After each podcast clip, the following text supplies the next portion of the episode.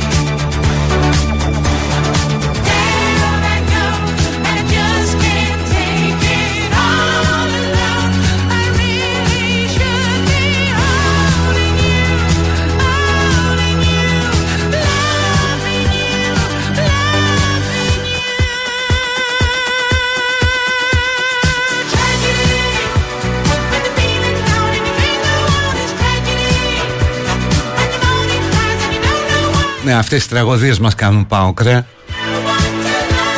Ειδικά εμείς οι μεγαλύτεροι που έχουμε ζήσει τον αποκλεισμό από την Bayern που έχουμε βρεθεί στην Αντ και μπροστά στα μάτια μας δίνει ο Παναγιώτης την μπάλα στο Ρίκι Μπράουν Το είδαμε και αυτό χθες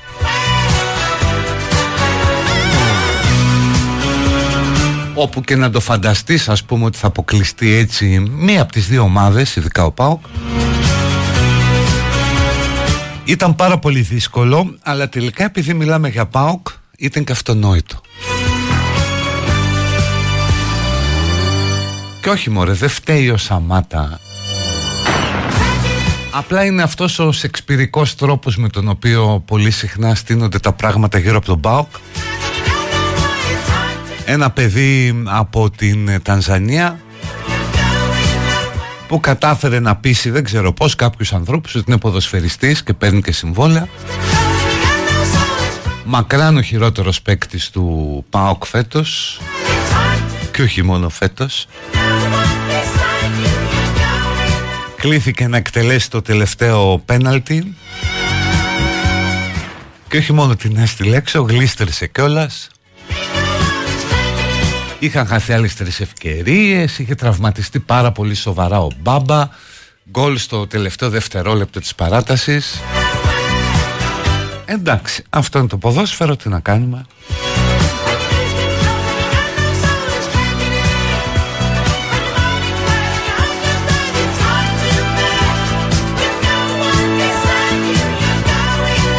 Αλλά είδα από τους περισσότερους συντρόφους μια στοικότητα δεν το ξέρουμε ρε παιδί μου από τη στιγμή που πάει εκεί το ξέρω.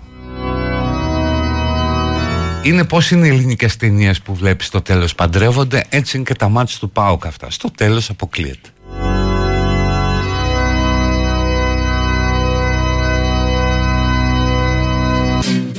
Πολύ ωραίο παιχνίδι συναισθηματικά ενώ δεν υπήρχε συνέστημα που να μην το είχε και για τις δύο ομάδες και χαρά και απογοήτευση και απελπισία και αγωνία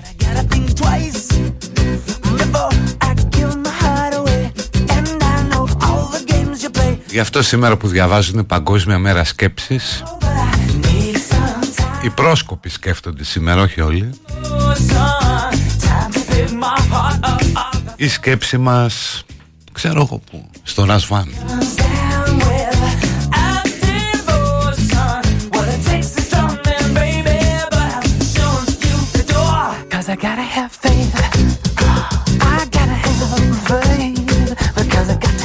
Αλλά έχουμε faith.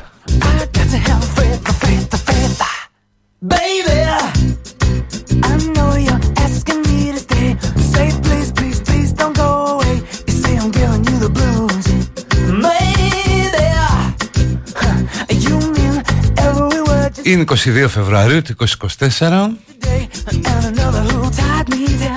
Χρόνια πολλά στη μικρή μου αδελφή Αν ακούει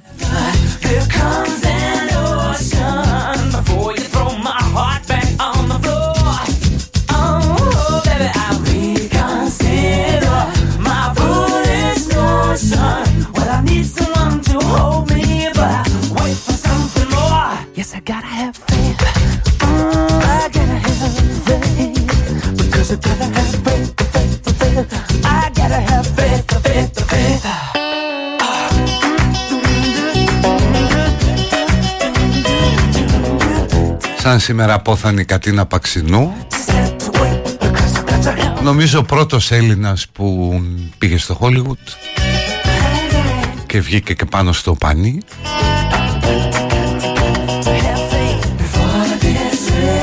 Και ο Άντι Βόρχολ ε, έφυγε από τη ζωή σας σήμερα.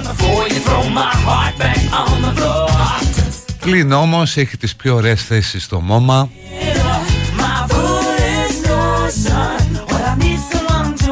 Έχει δηλαδή το καλύτερο υποκατάστατο της αθανασίας.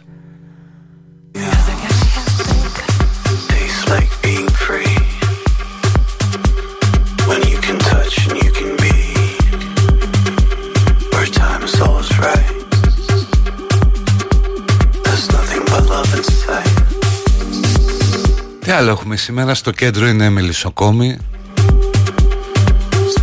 Ωραία εικόνα φορούν αυτά, στα, αυτά τα καπέλα με το δίχτυ. Θα περάσει και ο Στέφανος να πάρει ένα για το συνέδριο Το φορέσει εκεί. Γενικώς έχει και άλλες πορείες ε, σήμερα στο κέντρο.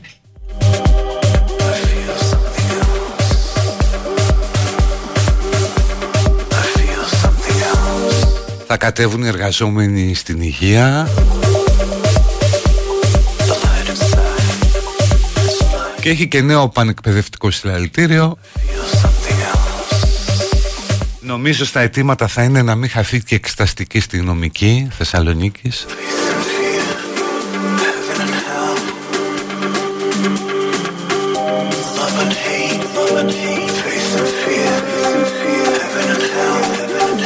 Και το απόγευμα έχουμε έναρξη του συνεδρίου στο ΣΥΡΙΖΑ στο Τάγκ Βοντό που είναι ιδανικό μέρος γιατί πέφτει ξύλο εκεί κανονικά. Δηλαδή θα έχουμε να ασχολούμαστε και το weekend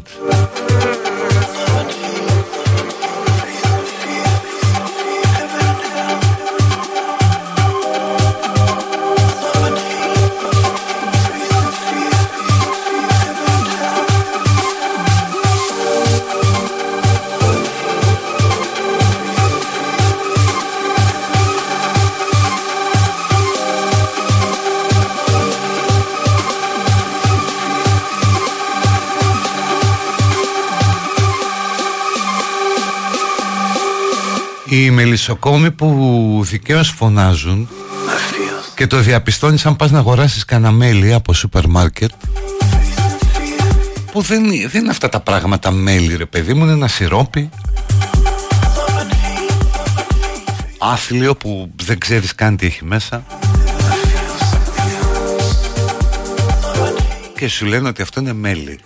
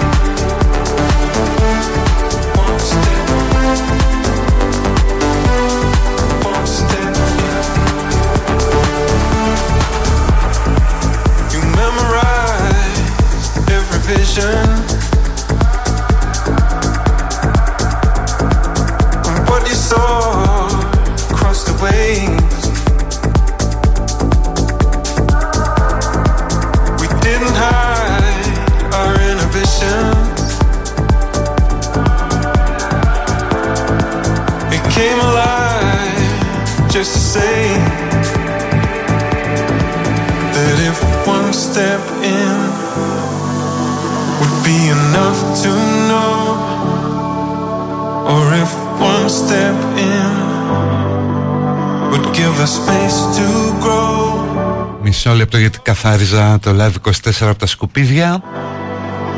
Εδώ λοιπόν. Αλλά το κλου της ημέρας είναι στο ποινικό κώδικα. Από σήμερα παιδιά γίνονται πιο αυστηρές οι ποινές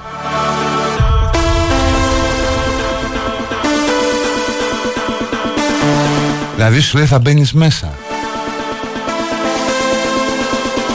Ακόμα και για πλημελήματα αν φάσει σου λέει φυλακή μέχρι δύο χρόνια Προτεραιότητα θα είναι να κάνεις εναλλακτική ποινή ή να την μετατρέψεις σε χρήμα ή να την κάνεις σπίτι με το βραχιολάκι. Τηλεπινή, πώς έκανε όλες τηλεργασία, εσύ κάνεις τηλεπινή. Τώρα, αν φας πάνω από δύο χρόνια, πρόσεξε, πας μέσα. θα πρέπει να πας μέσα από 30 μέρες μέχρι 6 μήνες. Αυτό που δεν απαντάει είναι πού ακριβώς. Δηλαδή σε ποια φυλακή, πού να βρεις, όλες είναι full. Για να βρεις και σε φυλακή ποια θες κράτησε ας πούμε, μήνες πριν. πεις παιδιά μπορεί να έρθω Κρατήστε Τώρα κάτι άκουγα ότι υπάρχει ένα σχέδιο να χτιστούν φυλακές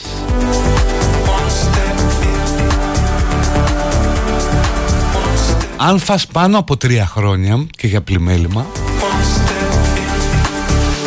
θα εκτίσεις από το 20 έως το 40% της ποινής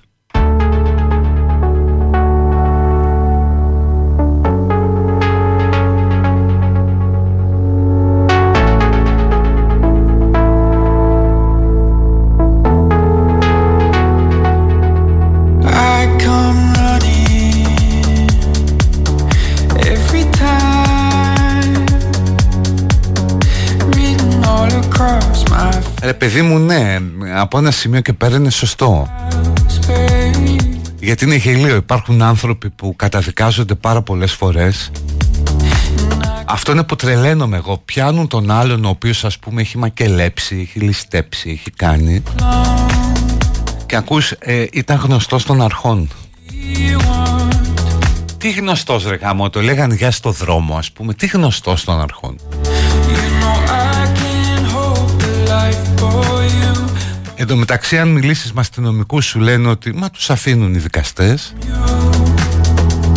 Αν μιλήσεις με δικαστές θα σου πούν μα είναι γεμάτες φυλακές.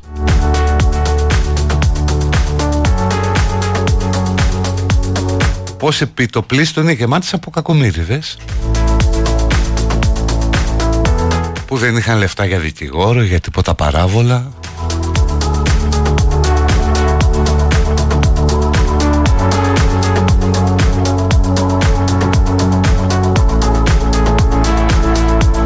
Βλέπεις ρε παιδί μου ότι έχει και κάποια πολύ σωστά Σου λέει ότι αν βάλεις φωτιά στο δάσος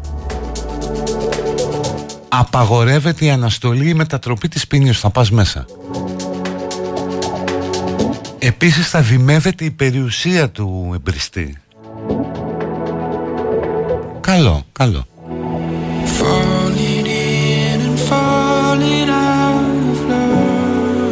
Επίσης όταν περνάς με κόκκινο και προκαλέσεις τραυματισμό ή θάνατο είναι κακούργημα.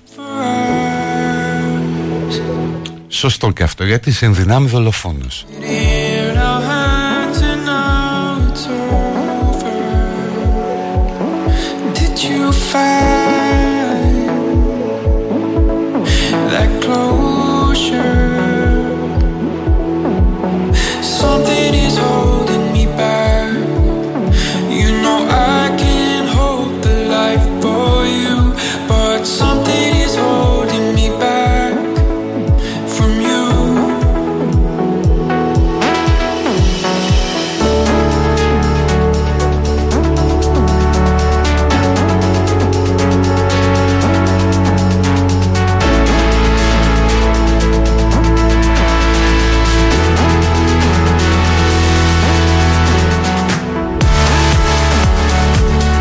Έχει και ένα πονηρό που απορώ πως δεν το τσίμπησαν ότι θεσπίζεται ειδικό έγκλημα ε, για τη διατάραξη λειτουργίας εκπαιδευτικού ιδρύματος.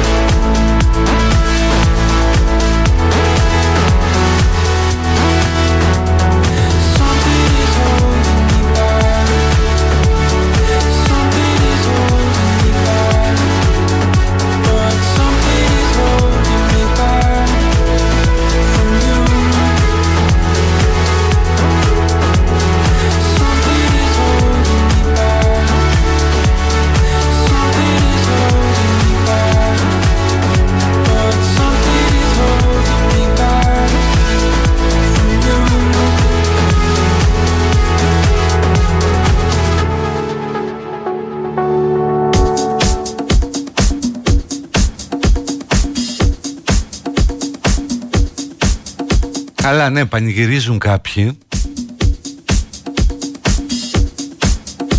Αλλά έχεις να δεις πια δράματα στα δικαστήρια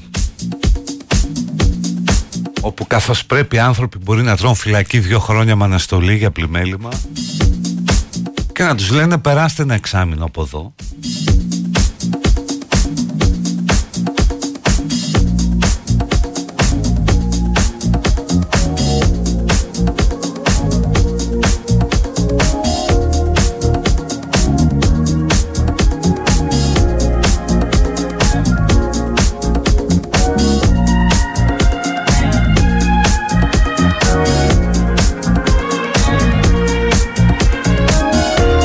σωστά, άμεση αποποινικοποίηση της χρήσης ναρκωτικών και αδειάζουν οι φυλακές.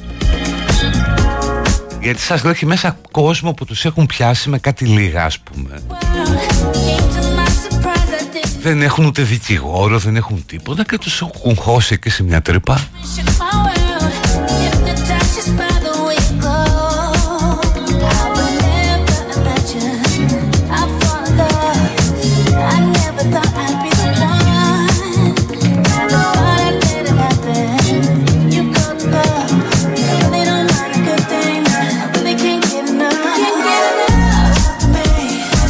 Γιατί μιλάμε για όντως για αποθήκη, όχι αποθήκη, σκουπιδοντενεκέ ψυχών. Δυο φορές που έχω πάει στη φυλακή Επισκεπτήριο δηλαδή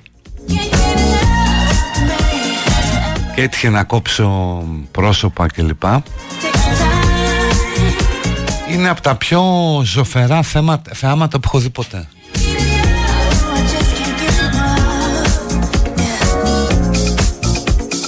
Κάτι παιδάκια πιτσιρικάδες με σκισμένη φόρμα. Με ένα βλέμμα στα να πάνε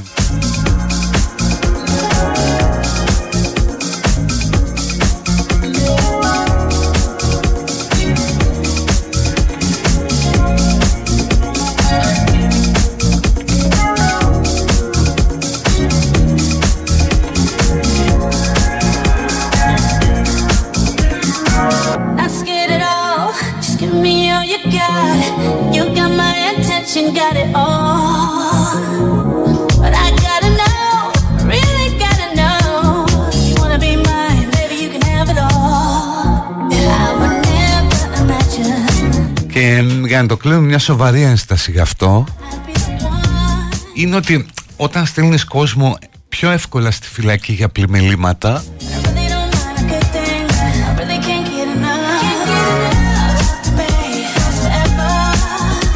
Κάπου το αφήνεις και λίγο στον πρόεδρο του δικαστηρίου που μπορεί ένα πρωί να πάει με νεύρα.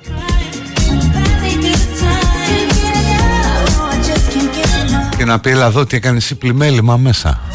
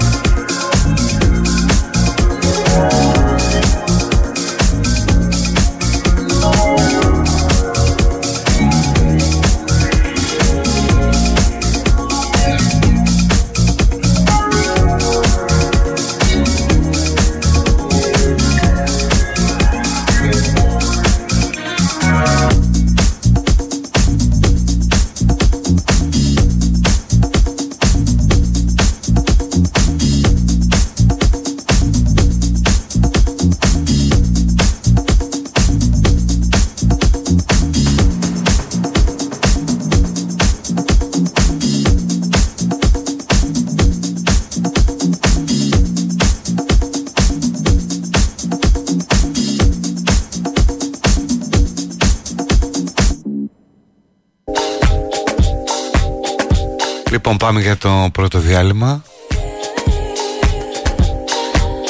Κοσμοτέ Grow Your Business The Podcast Τσεκάρετε σήμερα για την ανανέωση στο Spotify Κάθε δεύτερη πέμπτη ανανεώνεται το podcast με συμβουλές για το πώς να πας στην επιχείρησή σου στην ψηφιακή εποχή, να κάνεις business plan, να εκμεταλλεύσεις τα social media, τεχνικές marketing κλπ. Από το κανάλι της Κοσμοτέ στο Spotify.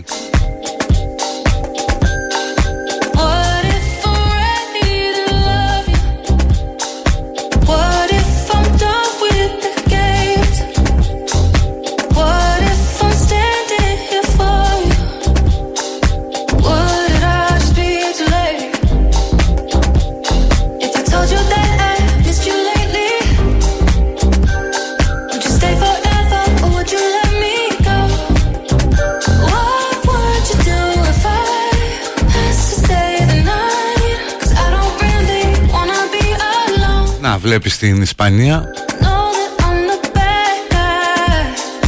Στη Βαρκελόνη μέσα ο Ντάνι Άλβες.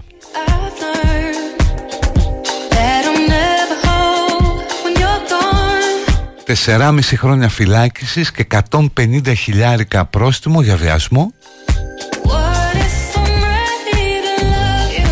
Και αφού ολοκληρώσει την ποινή του στη φυλακή θα είναι υπό παρακολούθηση για τα επόμενα πέντε χρόνια.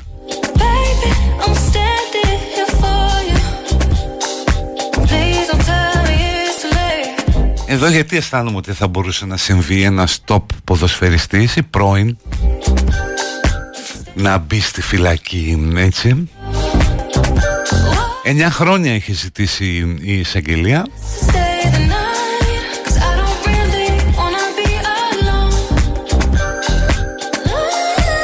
Αλλά τη γλίτωσε επειδή έδωσε στο θύμα 150 χιλιάρικα πριν βγει απόφαση.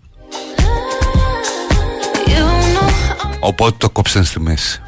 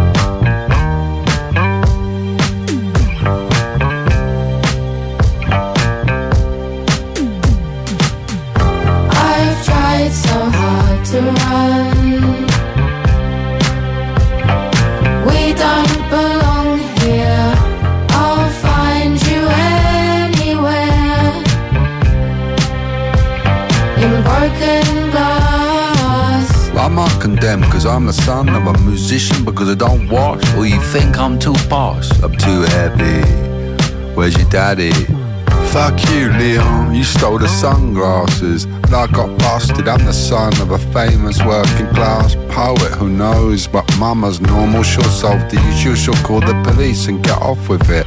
I'll go back to school and everything will be normal. Porridge in the morning and be normal. I'm afraid we cannot contact your parents. Okay, sit in the same cell and don't you stay where fucking Leon is. I have to sit here looking at the ladies' cats. Fuck that. Daddy lives in Saint Tropez. What am I gonna say?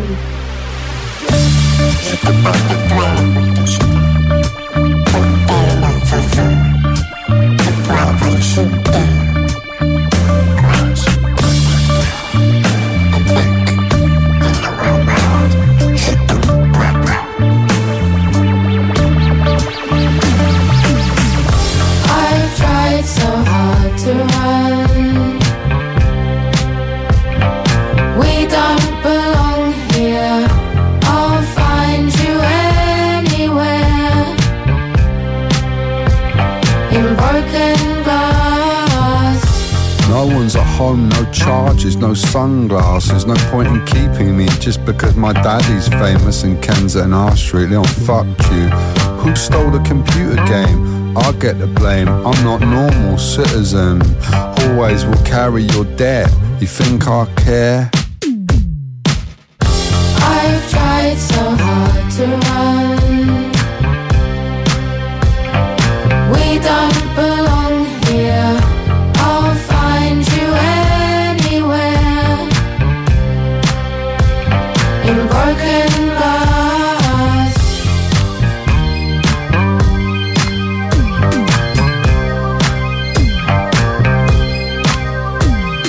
Αχ, Θεέ μου, διαβάζω για αυτούς που τα έπαιρναν στη Διεύθυνση Μεταφορών στο Κιλκής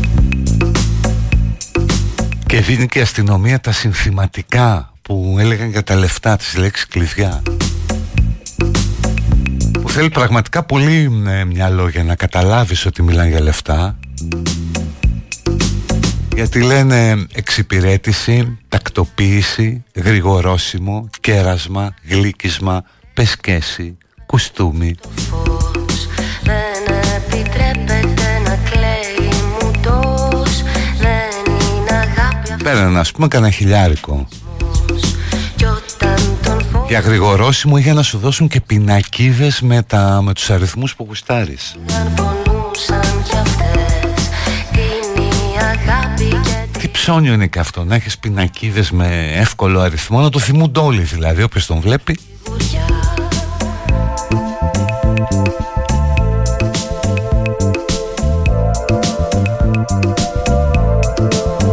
Συνολικά από ό,τι βλέπω το κάναν καμιά 350 φορές. Μουσες φεγγάρια με Δεν ξέρω αν έχετε δώσει ποτέ λάδωμα στο δημόσιο. Εγώ το ομολογώ το έχω κάνει. Σε μια υπηρεσία. Σύμπαν σκόρπισαν κι αλλάζουν. τροχιά Μου είχε ζητήσει ο τύπος Μέσω άλλου Μαγικά. 700 ευρώ. Χόρευαν σε μαύρο καπνό Ο Μίχλης σκέπαζε τον Και βρέθηκα τώρα στο δίλημα τι κάνεις Πας στην αστυνομία κορέψουμε σε αυτό το Το τραβάς βίντεο του τη στείνεις κάπως. πέρα από το τυπικό. Ε φαντάζεστε τι έκανα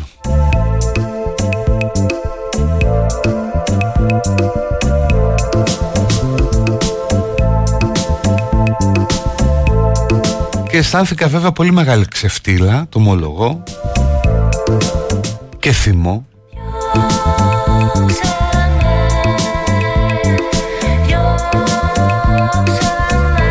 Αλλά η υπόθεσή μου τακτοποιήθηκε.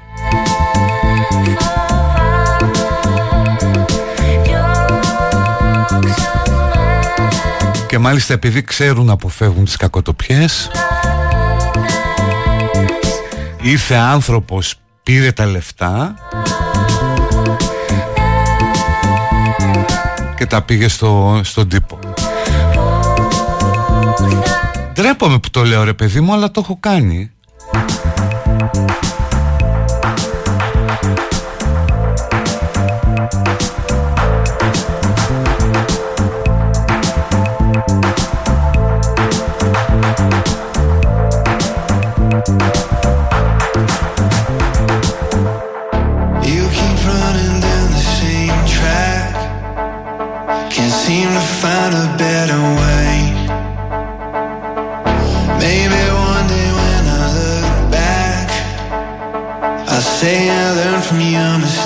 Ναι, καλά λέει κάποιος ότι στα Βαλκάνια εύκολος αριθμός πινακίδας σημαίνει πολιτικός, υπόκοσμος, μεγάλο επιχειρηματία κλπ. Every time I Στις άλλες χώρες, όπως μου λέει κάποιος εδώ για την Ελβετία, το πληρώνεις όπως και στην Αμερική.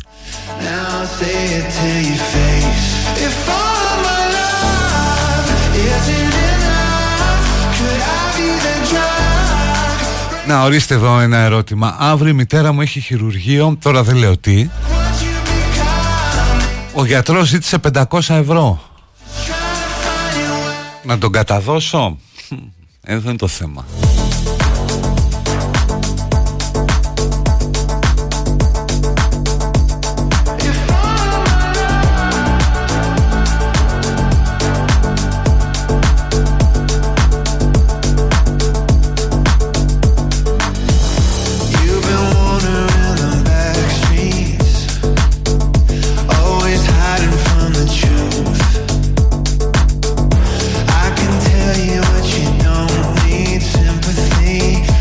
Πάντως έχω βρεθεί μπροστά σε εξήγα γιατρού εδώ σε νοσοκομείο της Αθήνας που να του προσφέρουν λεφτά Still I'm carrying Δηλαδή του τύπου ήταν γιατρέ να δώσουμε κάτι κλπ. that feeling. Και λέει ο γιατρός κοιτάξτε είτε δώσετε είτε δεν δώσετε εγώ την ίδια δουλειά θα κάνω.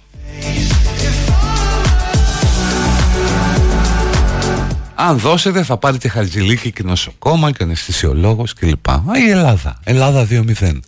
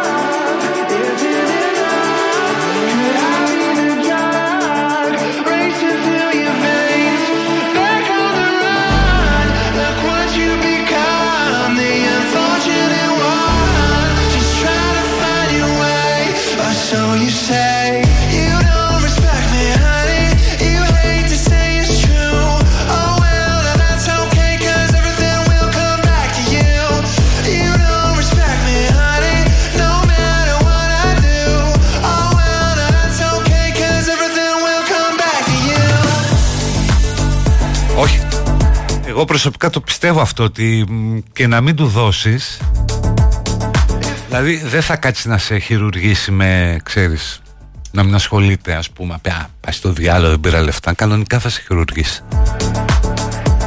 Το χρήμα νομίζω πέφτει για να παρακάμψεις τη σειρά ε, το πρωί. Εντάξει και κάτι στο γιατρό. Τώρα που πάει το απόγευμα... ναι.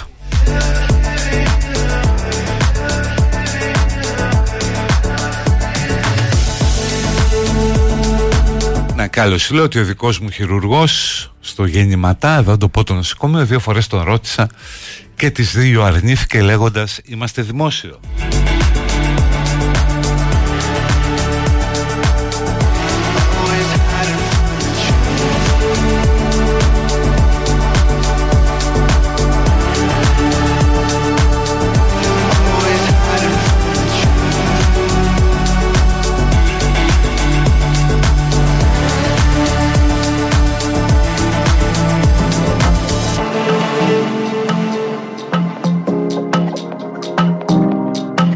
Επίσης υπάρχει διαφορά στο πώς πάει το φακελάκι στο γιατρό. Υπάρχουν γιατροί που το ζητάνε. Υπάρχουν γιατροί που δεν ζητάνε τίποτα και αν πας να τους προσφέρεις λεφτά θα τα πάρουν.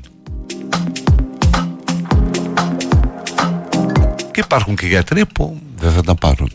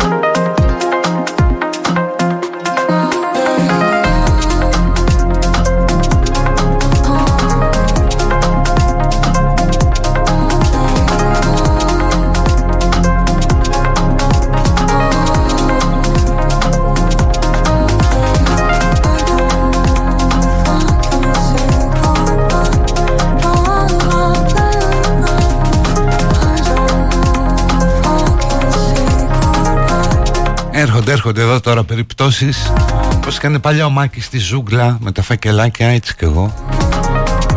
Να λέει εδώ μια Κροάτρια Είμαι σε προσπάθεια εξωσωματικής Και αντιμετωπίζω απέσια συμπεριφορά Από ιδιώτη γιατρό και ιδιωτικό κέντρο.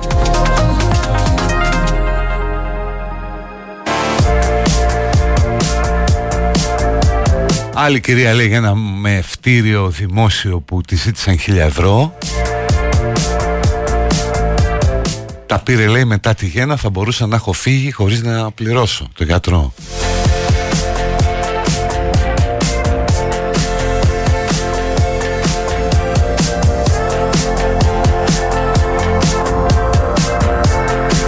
Έχω κάνει μεγάλο χειρουργείο στον εγκέφαλο με αφαίρεση όγκου και ο γιατρός μου ζήτησε μόνο ένα γαλακτομπούρεκο. Για άλλο νοσοκομείο λέει δεν μου ζήτησαν και δεν έδωσα. Τη μέρα του χειρουργείου όμως μου ανακοίνωσαν στις 2 ότι δεν υπάρχει αναισθησιολόγος.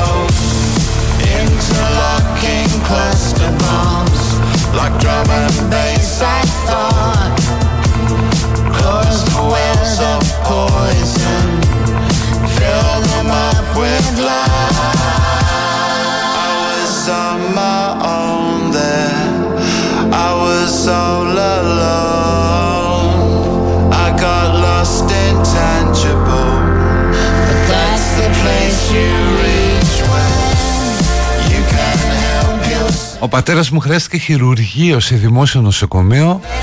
Ο χειρουργός ζήτησε 4 χιλιάρικα με κατάθεση σε λογαριασμό.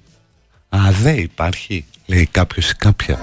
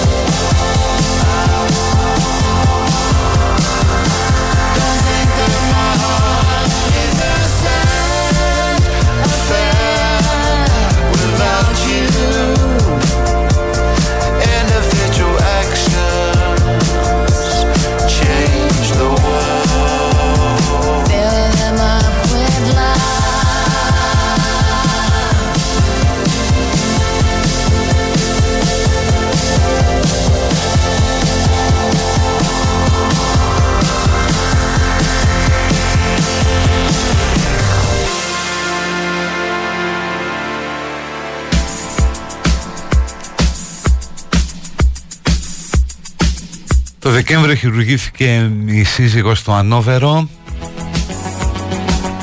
Πήρα λίγο μέλι και ένα πακέτο τραχανά στο γιατρό και κόντεψε να παρεξηγηθεί.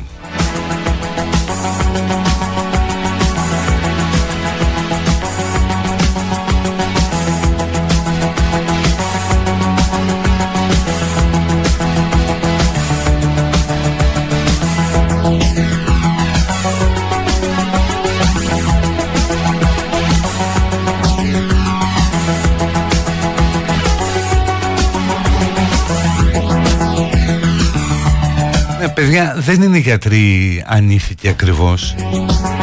Είναι και η μισθή τους εξευτελιστική, έτσι, για τα χρόνια που έχουν ξοδέψει. Για τη γνώση που έχουν συσσωρεύσει.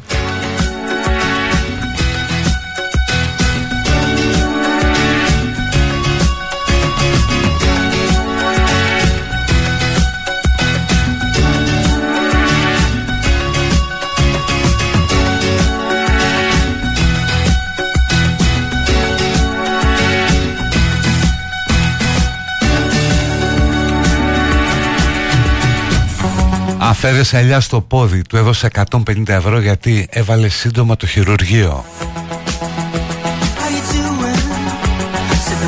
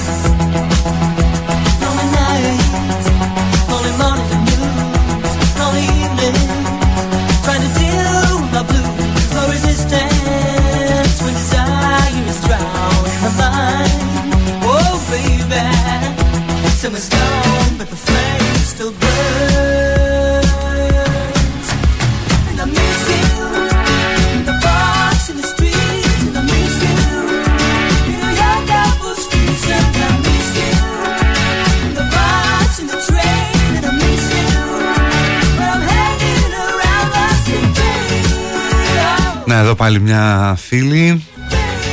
Λέει ότι όταν χειρουργήθηκε η μητέρα της Επέμεναν όλοι οι συγγενείς να δώσουν λεφτά στο γιατρό. Του δώσαν λεφτά και αυτός φώναξε όλη την ομάδα και τους τα μοίρασε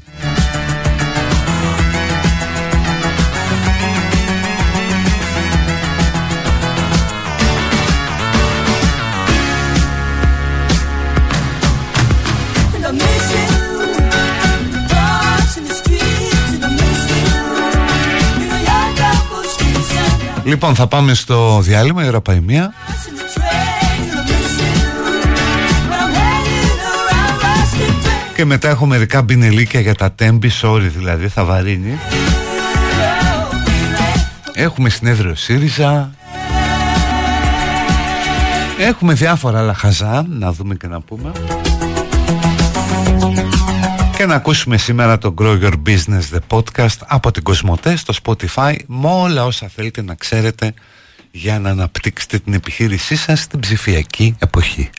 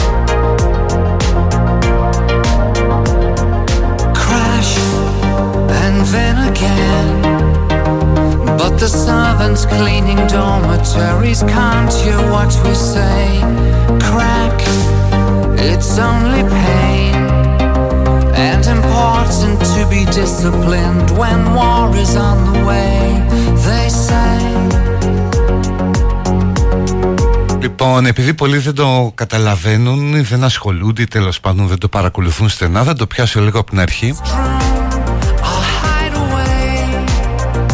We would Για τα τέμπη αφού σας στείλω και στο προφίλ μου στο facebook όπου έχω ποστάρει ένα εξαιρετικό κείμενο του Κώστα Κεφαλογιάννη night and day. από το οποίο μετά θα διαβάσω αποσπάσματα, ένα απόσπασμα. On the monsters and their prey.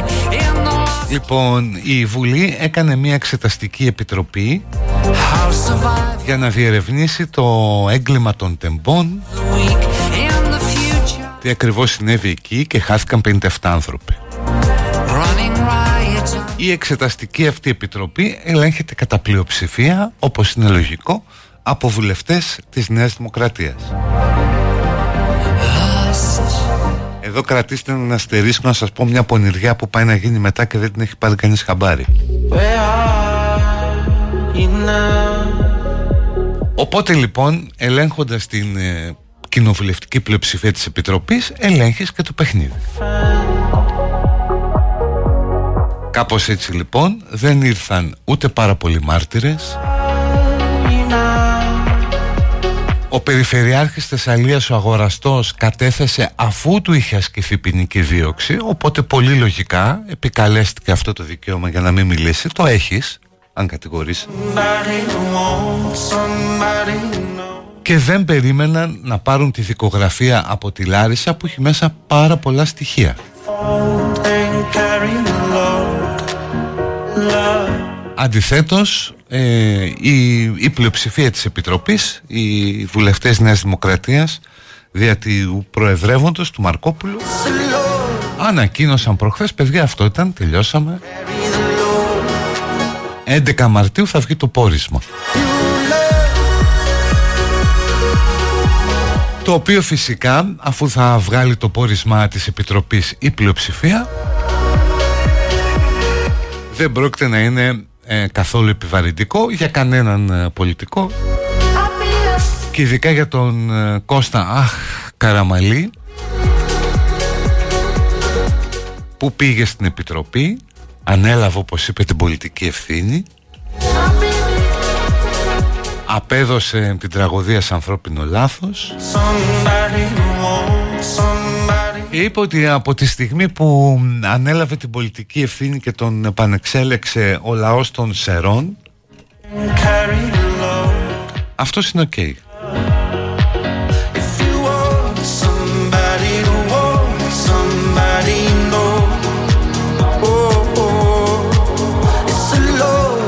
τώρα διαβάζω αυτό που γράφει ο Κώστας Κεφαλογιάννης be the low.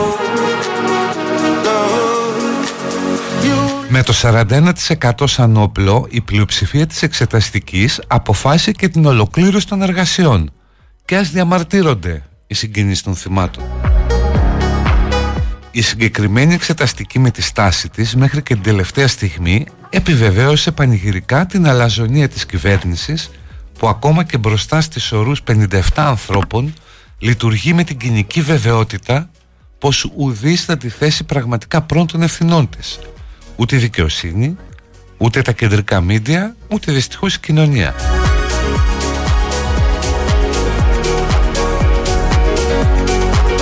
Το πρώτιστο αυτή τη δεδομένη στιγμή είναι να το διαψεύσουμε αυτό και το έγκλημα να μην περάσει ατιμόρυτο. Ταυτόχρονα όμως το όνειδος της εξεταστικής κτυπά ένα ακόμα καμπανάκι για τη δημοκρατική λειτουργία αυτής της χώρας. Γιατί πραγματικά αν κάτσεις και παρακολουθήσεις το τι μεθοδεύσεις παίχτηκαν για να μην ακουστούν πράγματα αλλά και να ακουστούν σου λέει να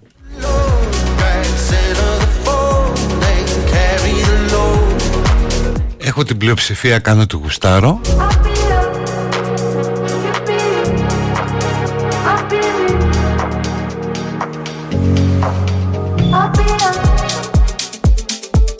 και ουσιαστικά το μόνο βέβαια που ξέρουμε προς το παρόν ότι δεν πρόκειται να πληρώσει κανένας πολιτικός.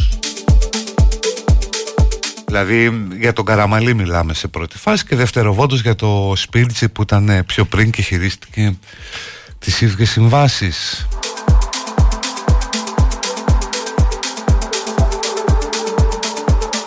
Και μετά ας πούμε απορούν γιατί ο κόσμος σκέφτεται, ε, στρέφεται προς αντισυστημικές ε, ανοησίες γιατί εκφράζει μια άναρθρη οργή που λόγω έλλειψης παιδείας ας πούμε επί του συγκεκριμένου θέματος δεν μπορεί να την εκφράσει αλλιώς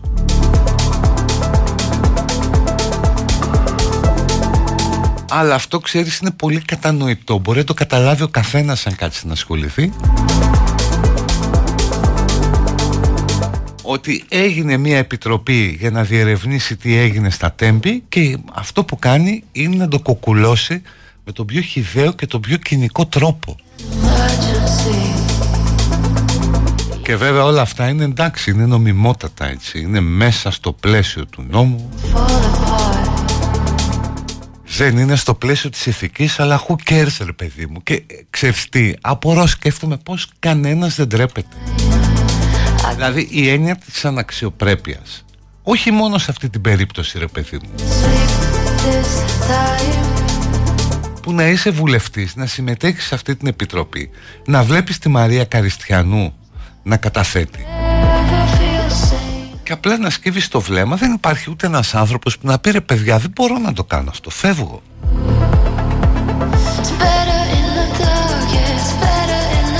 Γενικά σε όλο το φάσμα της πολιτικής, ακόμα και εκεί που δεν υπάρχει κυβερνησιμότητα, το, αυτό που προέχει περισσότερο είναι το προσωπικό συμφέρον. Οπότε κανένας δεν αισθάνεται ξεφτύλα για να πάει να παραιτηθεί.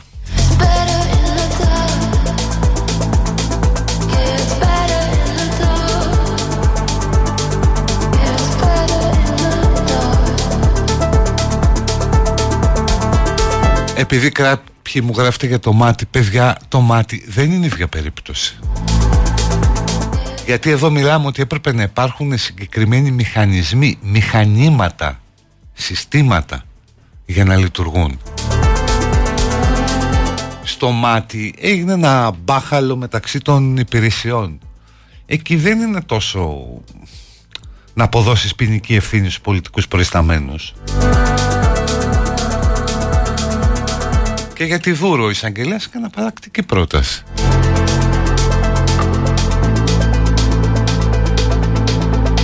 Δεν είναι καθόλου το ίδιο πράγμα.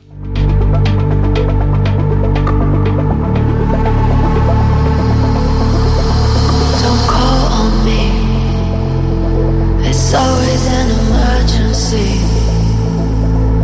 You know my numbers by heart.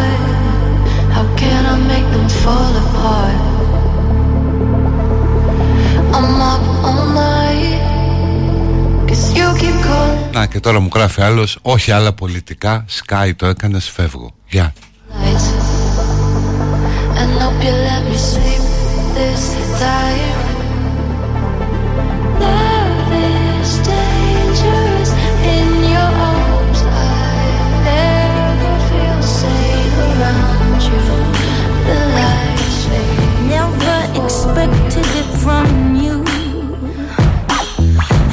Can a man be so cruel?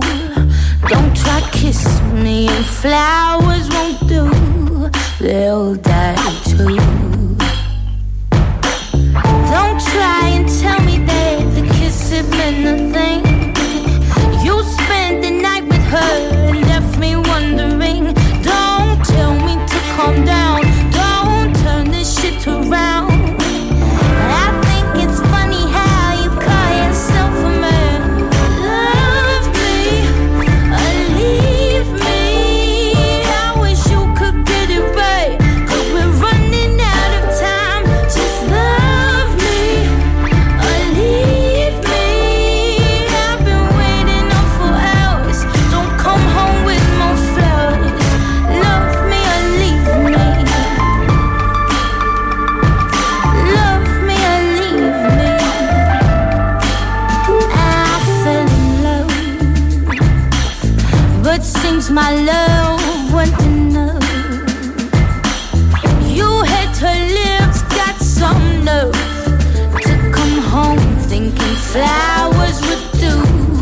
Deus.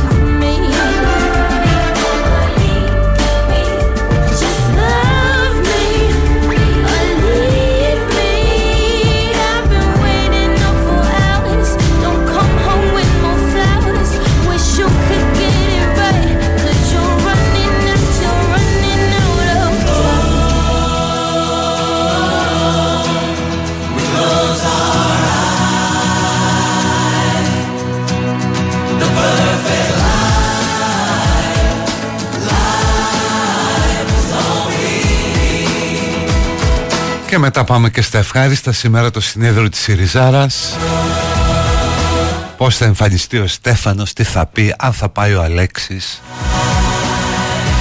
Θεέ μου είναι σαν να βλέπεις τη λάμψη του φόσκολου Σε παροδία από Σεφερλή Κάτι τέτοιο. Και μετά από όρημα σκέψη κατέληξα Ρε εσύ Στέφανε άστο Δηλαδή ακόμα και αν έχεις δίκιο για εκεί που θέλεις να πάει το κόμμα Και δεν μπορείς και δεν ξέρεις να το πας Μήπως ρε παιδί μου να το σκεφτούμε κι αλλιώς Ότι δεν είναι για άλλη δουλειά αυτό το κόμμα; Δηλαδή ρε παιδί μου ο ΣΥΡΙΖΑ είναι ένα κόμμα που πες ξεκινάει από τα αριστερά του Πασόκ μέχρι τις παρυφές των εξαρχείων. Ένα κόμμα κατά βάση οργής, διαμαρτυρίας κλπ Άστο έτσι, αφού ο κόσμος που έχει μείνει και σε στελέχη και σε ψηφοφόρους είναι αυτό.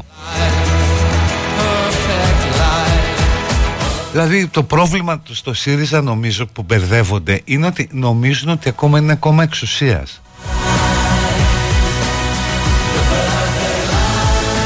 το έτσι βρε αγάπη μου.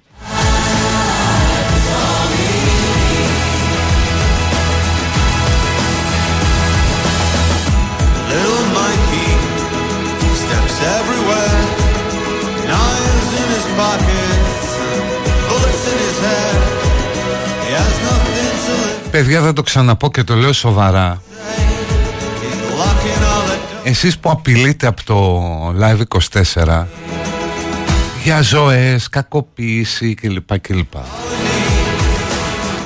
Παίρνετε πολύ μεγάλο ρίσκο Είστε πολύ αφελείς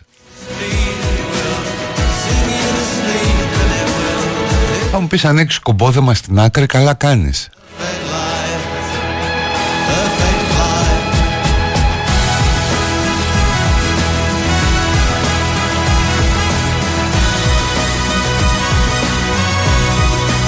Αλλά ξέρετε καμιά μέρα άμα σας πάρουμε στα σοβαρά με τη Μαρία θα ξυλωθείτε άσχημα.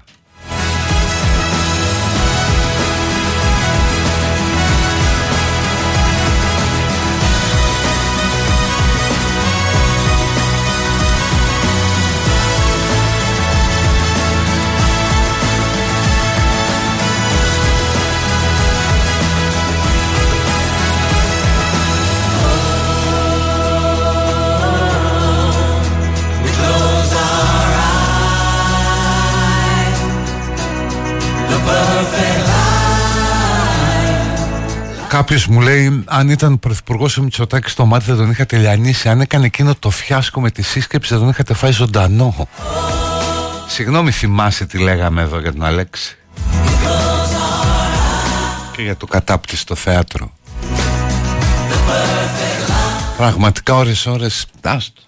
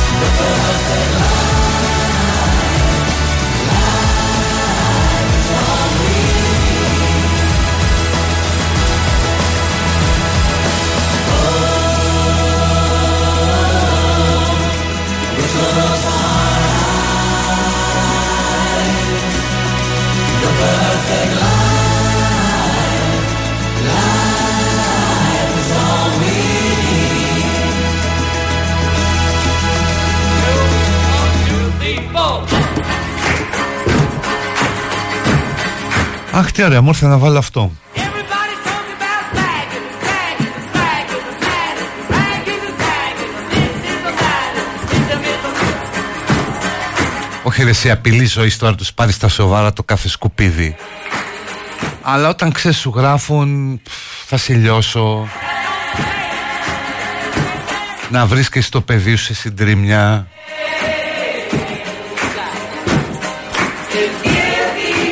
Ή θα σε κάψουμε και τέτοια. Πρέπει να είσαι πολύ ηλίθιος να τα γράφεις με την έπη σου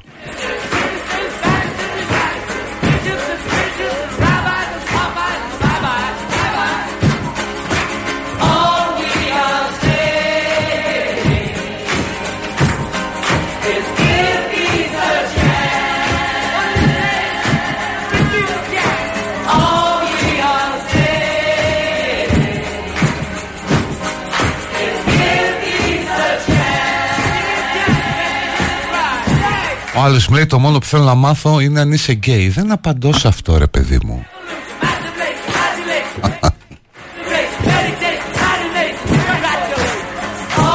Πόσο προσωπικές ερωτήσεις Είναι δυνατόν. Ρωτάς έναν άνθρωπο που δεν τον ξέρεις κάτι τέτοιο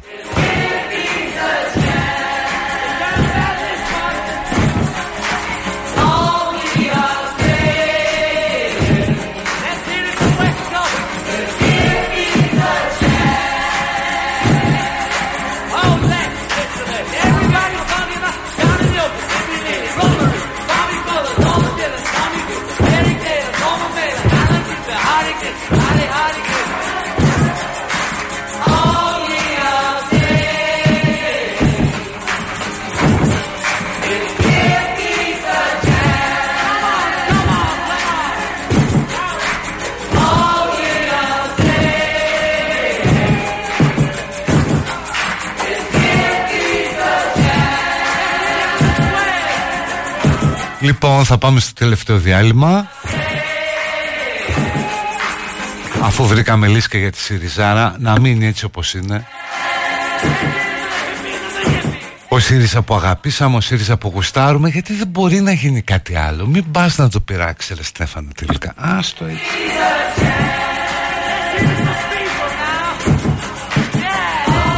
Κοσμοτέ Grow Your Business, the podcast.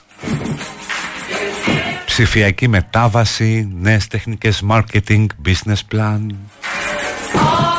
Στο podcast της Κοσμοτέ, κάθε δεύτερη πέμπτη στο κανάλι της Κοσμοτέ στο Spotify.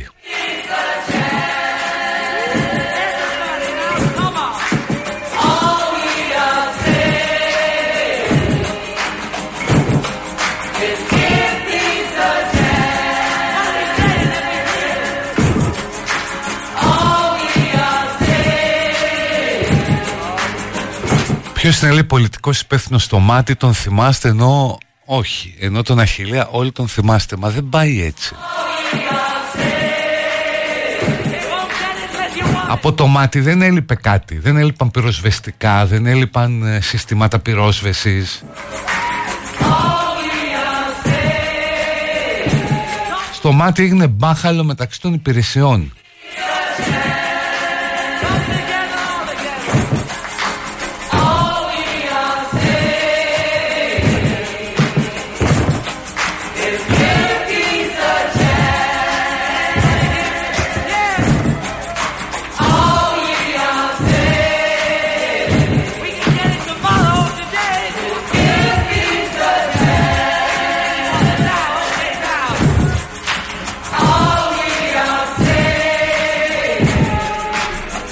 Give peace a chance και αυτή ήταν μια πολύ ωραία δουλειά.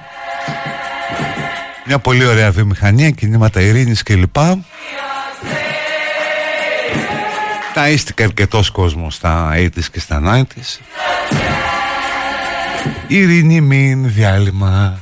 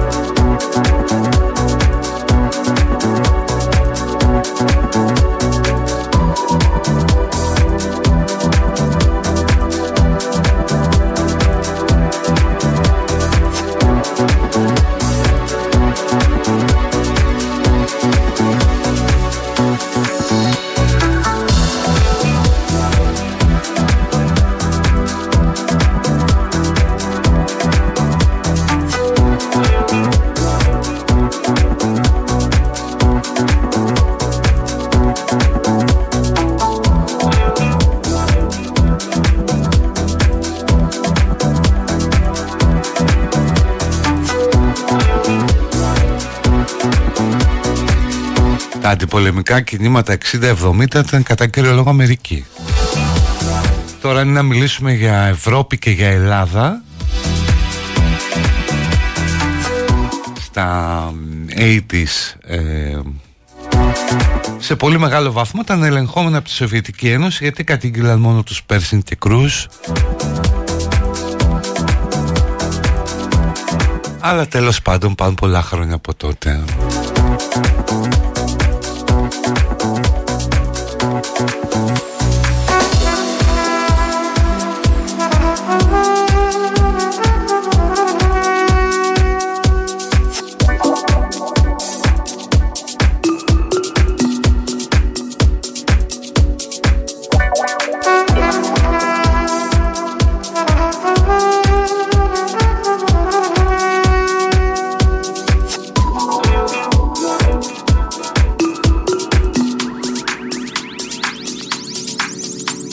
Δεν ήξερα ότι υπάρχει θέμα για το αν ο Όμηρος ε, είναι μισογίνης, σεξιστής.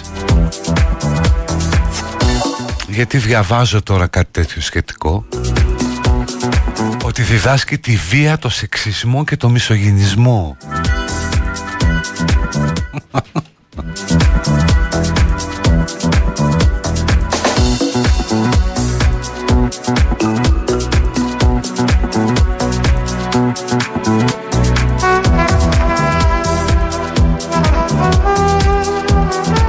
Υπάρχει και αυτή η τάση που λέει να τα μαζέψουμε λίγο τα κλασικά γιατί τα διδάσκουν όλα αυτά.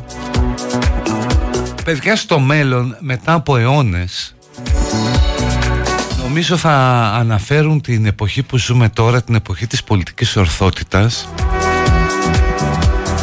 περίπου ως το δεύτερο διαφωτισμό η δεύτερη αναγέννηση, κάτι τέτοιο. Δηλαδή θα χωρίζουν τα ανθρώπινα ήθη μέχρι τον 21ο αιώνα και μετά τον 21ο αιώνα.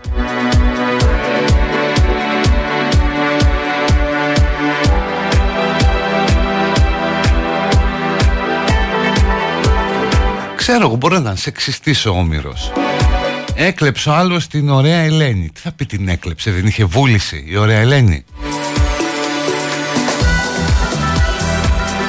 Και γιατί αυτή η έμφαση στην ομορφιά δηλαδή; Και δεν αναδεικνύει την καταπίεση που υφίσταντο η Ελένη ως μια θηλυκότητα εκείνης της εποχής.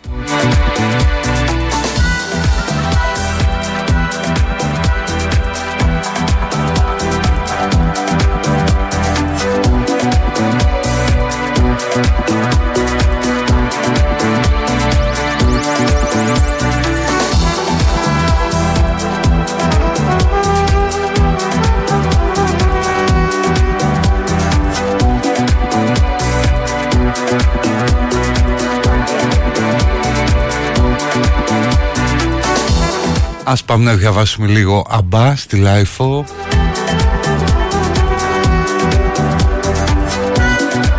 Ενώ είμαι 100% straight γυναίκα Βρίσκω πολύ πιο ερωτικές τις γυναίκες από τους άντρες. Εδώ κάτσε να κάνουμε κλικ γιατί η φίλη έχει μια σύγχυση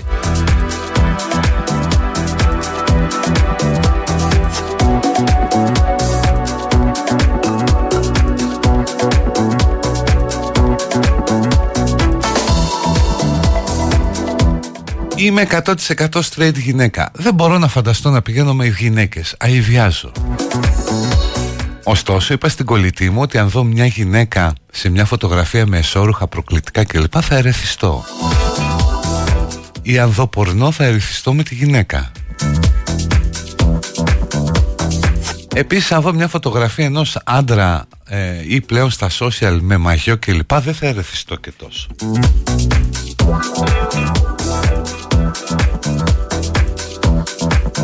Η κολλητή μου αναρωτήθηκε μήπως τελικά είμαι μπάι;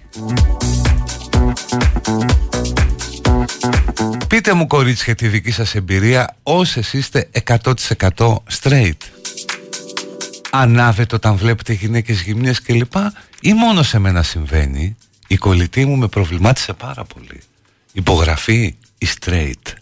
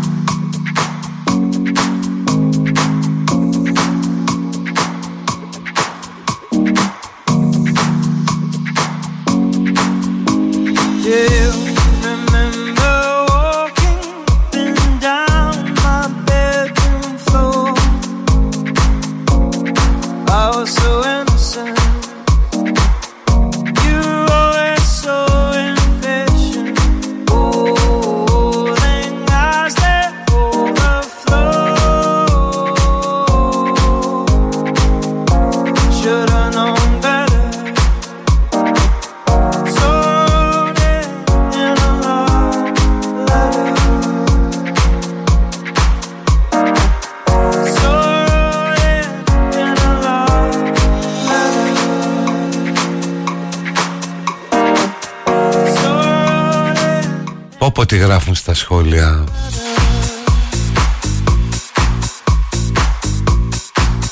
Ρε παιδί μου γιατί τα αντίστοιχα Δεν υπάρχει κάτι αντίστοιχο με άντρες. Αλλά τι να γράφω άντρας ας πούμε. Ερεθίζομαι όταν βλέπω ε, αντρικά κορμιά και όχι γυναικεία. Θα του γράφαν από κάτω ότι κουνά στην αχλαδιά Το σηκώνεις στο σακάκι Το γυαλίζεις στο πόμολο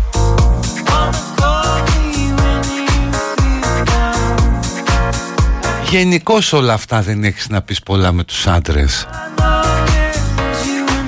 Αγαπητέ αμπά, ε, είμαι 35 χρονών. Γουστάρω μία στη δουλειά και δεν μου κάθεται. Τι να κάνω, μέχρι εκεί θα ήταν η επιστολή. Και οι απαντήσεις θα ήταν του τύπου Φίλε, αν μπορείς να δίνεις 50 ευρώ τη βδομάδα για σεξ, μην μπλέκεις 100 like από κάτω. Σε αυτήν την απάντηση.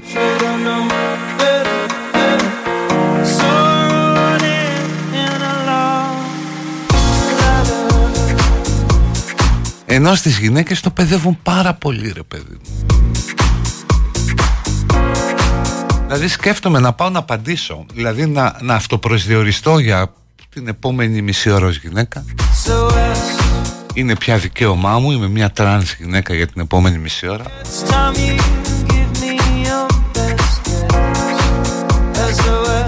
Οπότε άμα με κατηγορήσετε για μισογυνισμό θα σας πω ότι φταίει η πατριαρχία γενικώς που έχει ενσταλάξει στο μυαλό μου αυτές τις πεποιθήσεις. Αλλά τώρα πια που είμαι μια τρανς γυναίκα μπορείτε να βρίσετε την πατριαρχία όχι όμως εμένα. Αλλά υπάρχουν οι TERFs πως τις λένε οι φεμινίστριες που αρθρώνουν τρανσοφοβικό ακραίο λόγο γιατί δεν αναγνωρίζουν τις τρανς γυναίκες ως γυναίκες που έχουμε μπλέξει.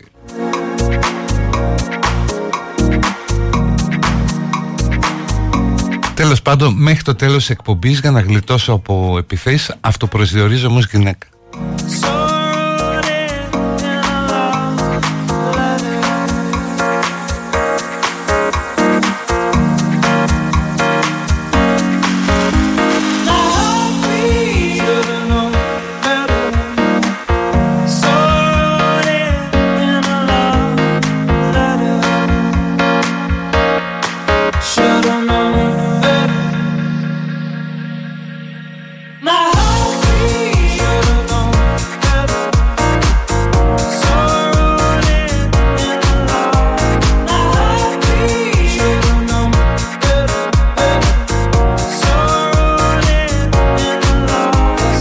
Παιδιά δεν μπορώ να διαβάσω.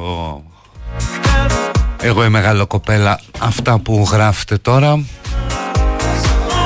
Όταν αναφέρεστε σε ερωτικές περιπτύξεις μεταξύ γυναικών. Γιατί αν μη τι άλλο αυτό οφείλετε να το παραδεχθείτε Ότι εμείς οι γυναίκες η φύση μας είναι πιο, πιο ανοιχτή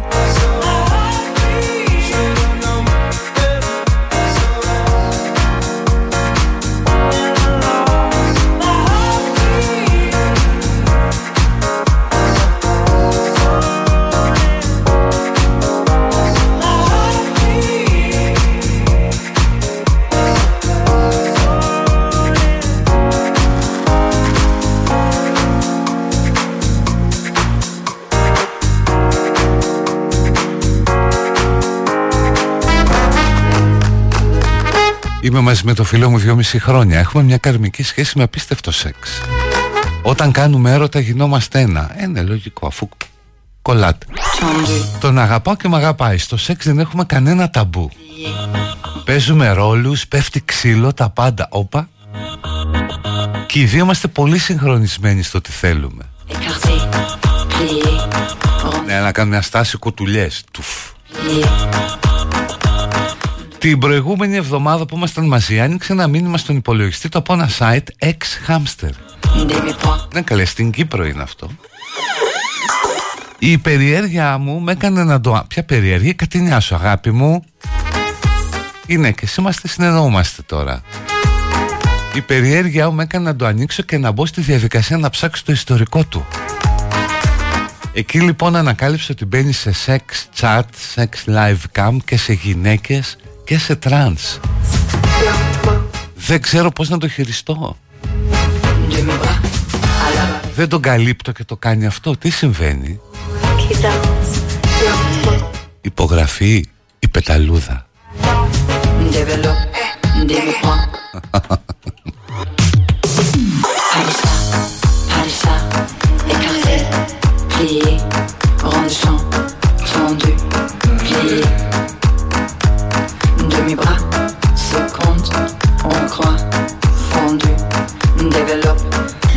demi-point, à la barrée.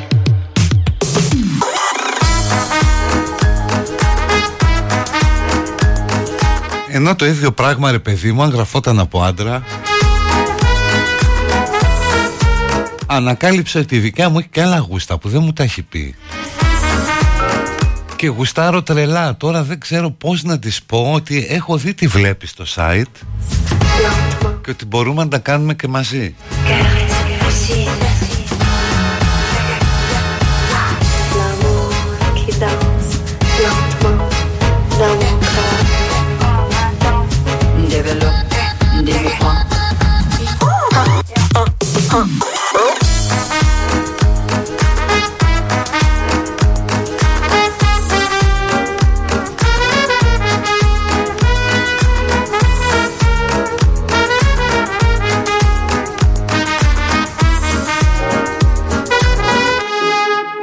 Σωστά κάποιος ε, απαντάει στην πεταλούδα ένας φίλος από εδώ οι φίλοι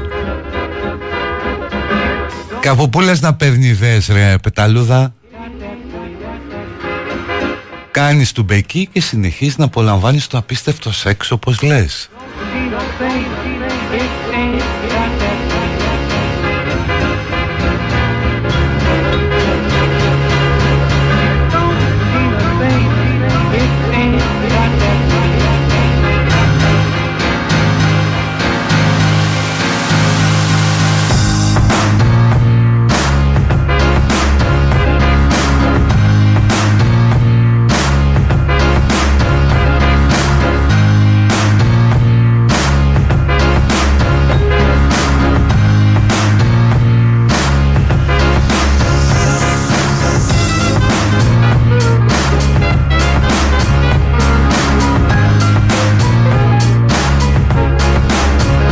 Άσε μας κουκλίτσα μου, λέει κάποιος ή κάποια που ξέρει, σέβεσαι και πονάς εσύ γυναίκα.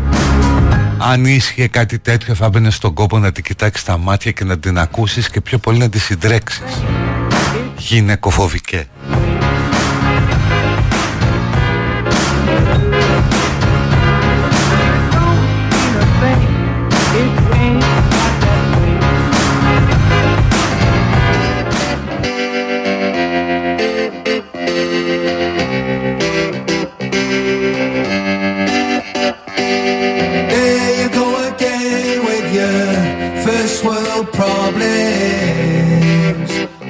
Living is easy. Messing up your mind, the daily grind. Gotta leave it all behind. Driving everybody crazy.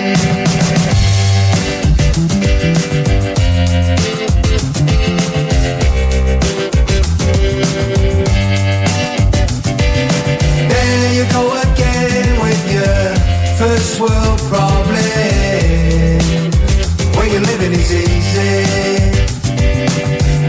Messing up your mind, the daily grind. Gotta leave it all behind. Driving everybody crazy. I, I'm an early riser. Wake up, let the sun go to my Τώρα που έγινες γυναίκα μήπως άλλαξες και γνώμη για την κάναβη είσαι ακόμα κατά Γιατί δεν ήμουν εγώ ποτέ κατά Walking like your boots are made of lead.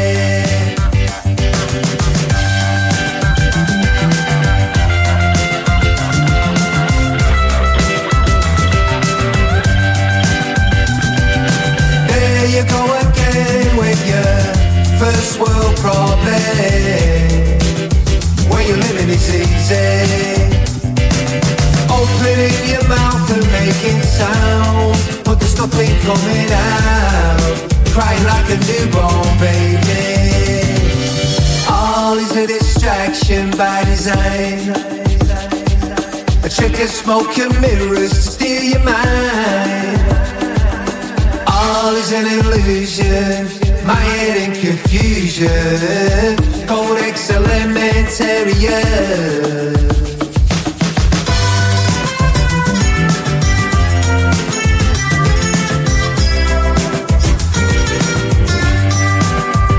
Λοιπόν, έλα παιδική χαρά για τα επόμενα 6-7 λεπτά. Δεν έχουμε Άννα με Αναστασίου You go again. Σήμερα και αύριο. World problems. Where you living is easy. Opening your mouth and making sounds, but there's nothing coming out. Driving everybody. Μπορεί να λιδωρείτε αυτή τη στιγμή την απόφασή μου για έναν ε, περιορισμένο εντός συγκεκριμένου χρονικού πλαισίου επαναπροσδιορισμό φύλου.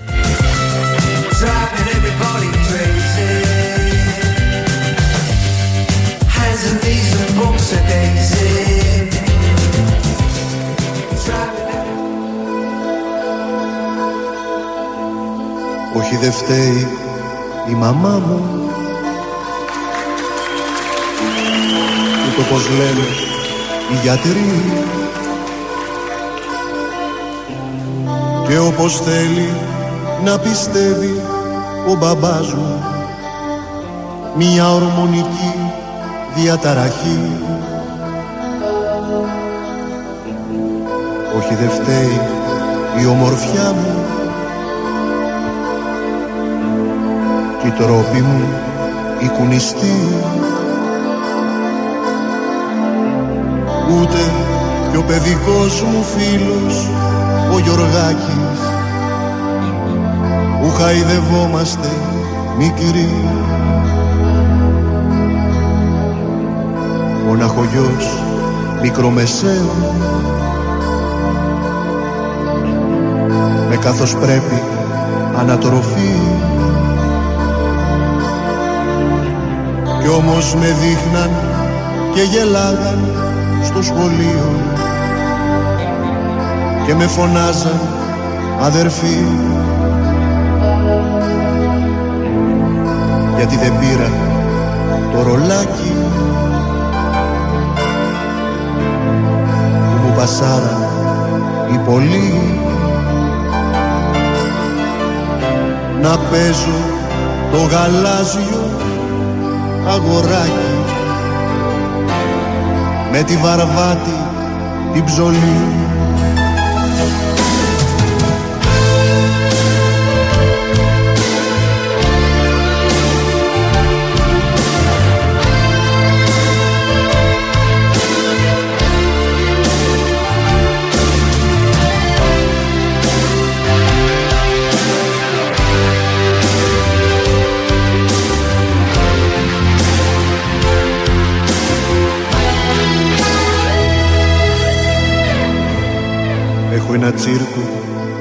καρδιά μου.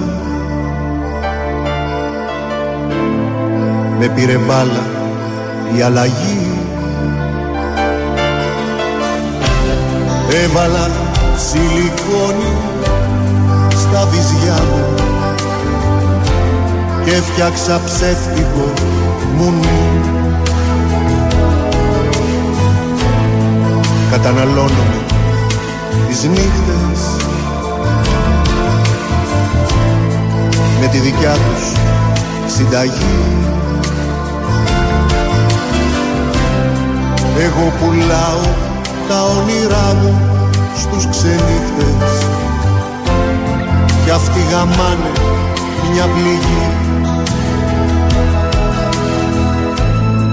Ξενοδοχείο η αγκαλιά μου. Για καμικάζι εραστές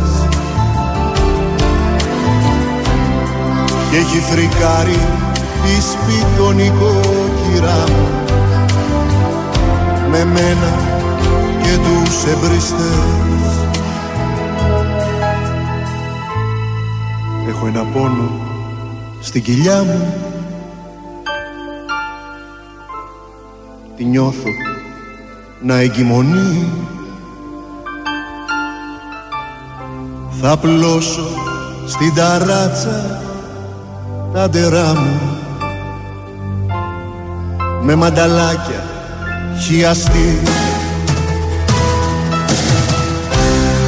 και θα κρεμάσω τα ερμαφρόδιτα μωρά μου. Η πρώτη μάνα τραβεστή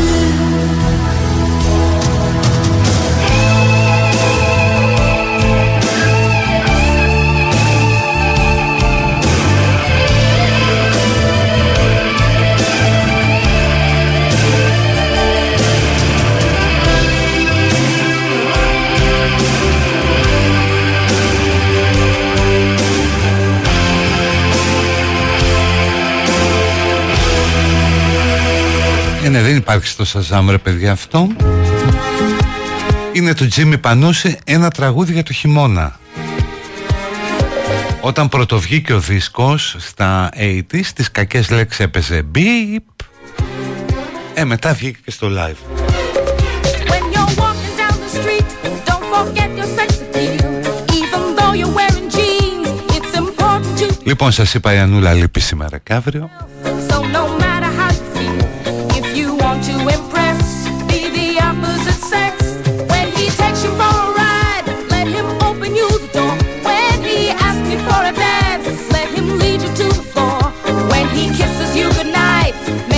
come and beg for more.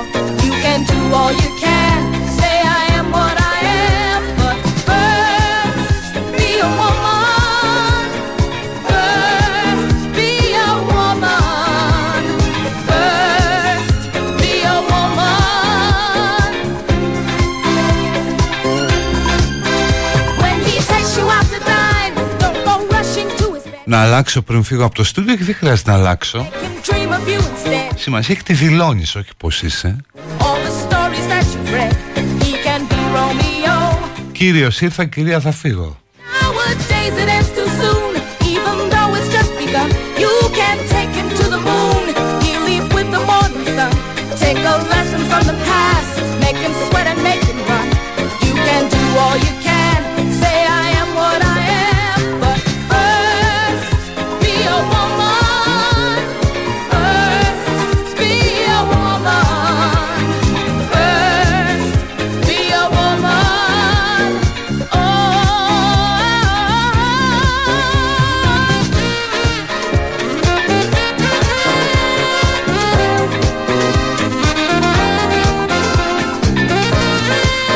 Α υπάρχει στο Σαζά μια χαρά γιατί κάποιος μου γράψε ότι δεν το βρίσκει.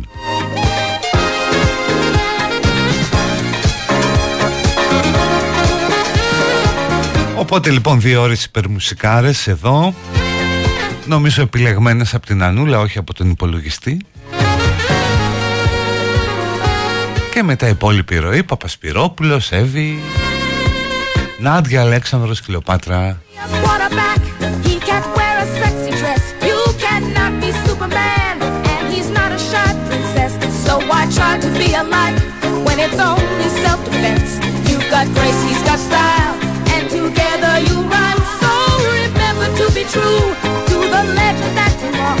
Γεια σου Κώστα από τα Εξάρχεια. Ελπίζω κάποτε να έρθω στα Εξάρχεια να δω πώς είναι μετά από χρόνια. Να το φάντο μπλεύρε να πάω μαζί ένα πρωινό.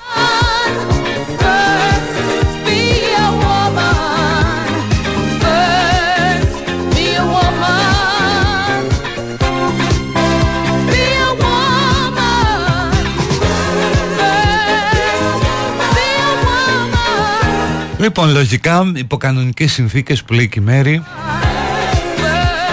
Γιατί όσο μεγαλώνεις εκτιμάς όλο και περισσότερο την πιθανότητα του αναπάντεχου. Θα τα πούμε αύριο. Να είστε καλά, bye bye, γεια Be a woman. Γεια σου Κωστάκη